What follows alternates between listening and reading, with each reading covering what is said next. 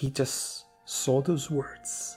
At that moment, a tune came to him, and he began singing the tune with these words.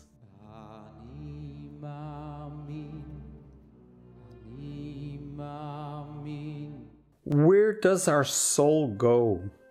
And what actually happens to everything that we lived for, that we leave behind? From the moment we were born, the date of our passing has already been predetermined.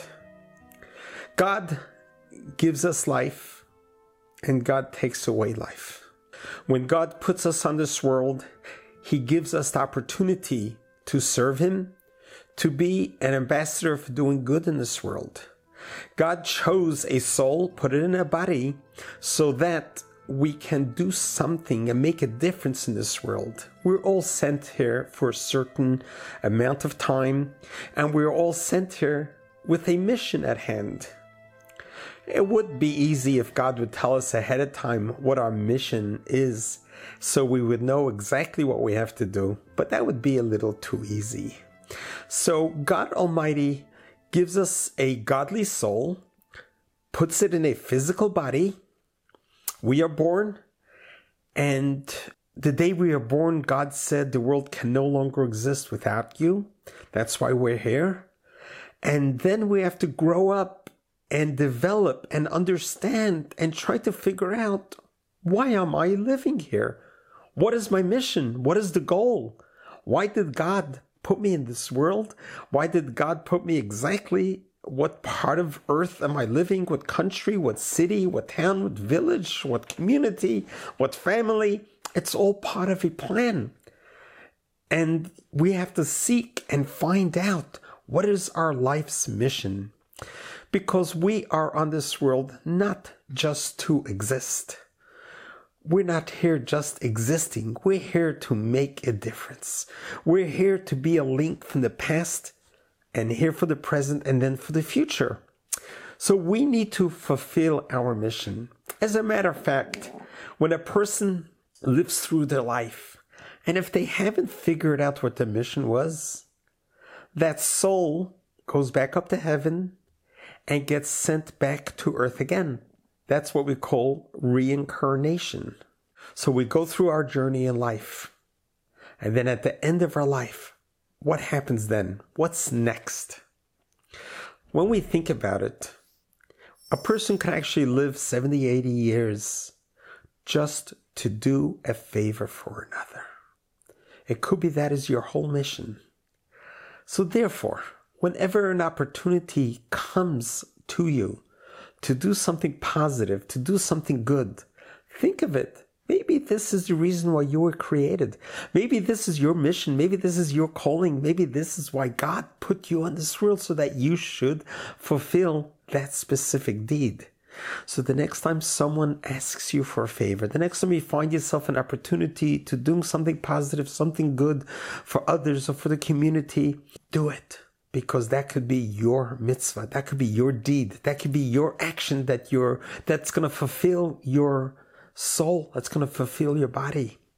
And when you do that, God will extend your years and extend your mission to continue on doing more good things. So the question that is being asked is, what happens when we die? What happens to us? Is it lights out? Is it over? The curtains are closed. What happens? Well, let's go back to the beginning. How did we become alive? What sustains us? How are we alive? What keeps us alive? Where did we come from? So not just thinking about where do we go at the end, let's think about where we came from the beginning. The beginning began when God blew a soul into your body. A soul is part of God. And that soul is our soul of life. That's what keeps us alive on this world. It keeps us viable. It sustains us. And it gives us everything that we need to make it through this journey in life. At the end of our life, the soul leaves our body. Just like it came, it's going to leave the body. And it's going to go right back up to heaven where it came from. The body is the vessel that God gives us that could house this soul. And that's why we need to take good care of our body. We need to be very careful that we eat healthy, that we exercise, and we care for our body as with much respect, because it's really not ours. It's a gift from God. God gave us the body on loan, and God gave us a soul, and the soul needs a body to live in to be able to fulfill its mission. And that's why it's so important when a person realizes that our bodies don't belong to us. We don't own it. It's on loan to us because it's a gift from God. And therefore, at the end of life, we need to return this body to God the way God wants us. We came from earth. We go back to earth. So at the end of our life, our body is returned to God respectfully, with much dignity, as has been done for 3,300 years, and we bury it in a traditional burial. What happens to the soul ascends up to heaven. When it arrives at the gates of heaven, as our sages write in the Talmud, you are going to be asked three questions. The first question is going to be, were you honest? Did you conduct yourself morally and ethically in your business matters? That's the first question they're going to ask you when you get to heaven.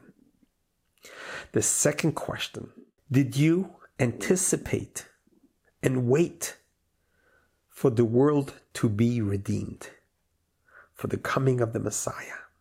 Did you actively wait and anticipate for it?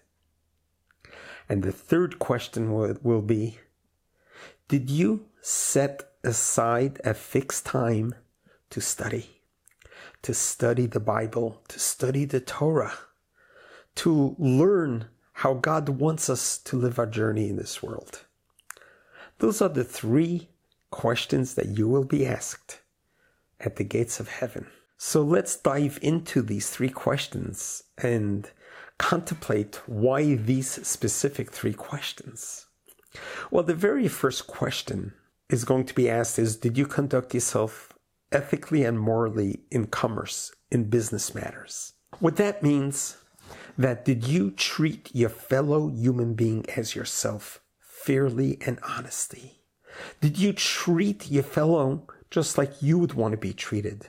Did you love and care for your fellows just like you care for yourself? Unconditional love for one another. That's an imperative part of coexistence in this world, is showing respect to our fellow human beings and treating fellow human beings with unconditional love, and not to do upon others that what you wouldn't want to be done upon yourself.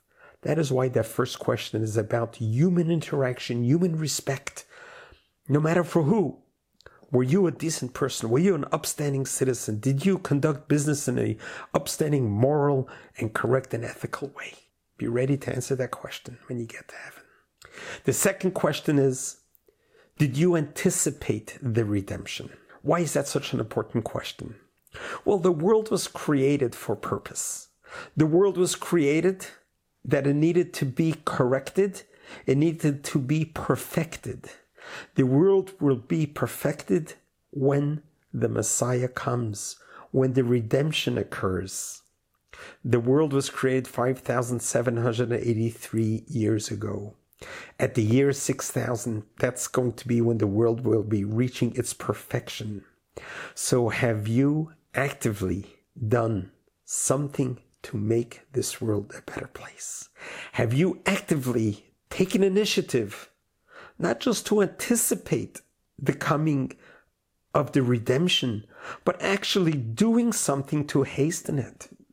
Have you looked up and asked God, God, please bring the redemption sooner? The world is suffering. Humanity is suffering. There's so much suffering going on in this world. There's so much strife, war, hunger. We need a redemption.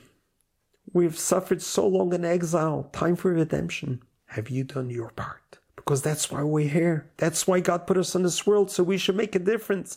It's not just what we can do for ourselves. It's what we can do for the world. Finally, the third question. Have you set aside a fixed time to study? We could be busy all day long with dealing with our family matters, dealing with our business matters.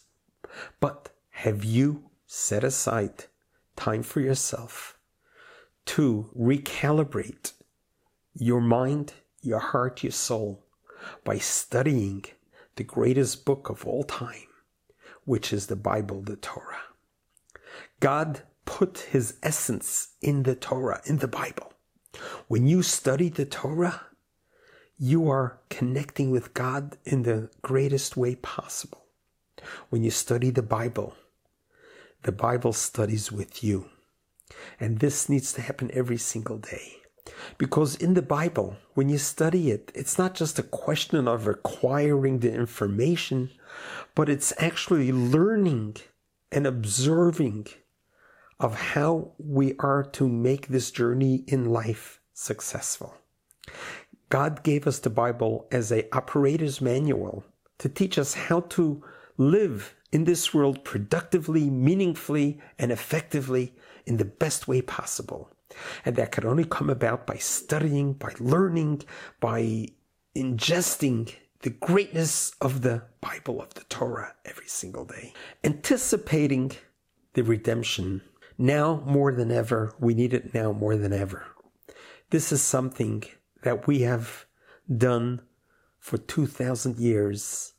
We pray 3 times a day, asking God to bring an end to the suffering, to world suffering, to bring an end to the war, to the strife, to the hunger, to all the discontent that's happening out there now, with all the hatred that's happening out there. This isn't the world that God put us in. We need to see the redemption for it.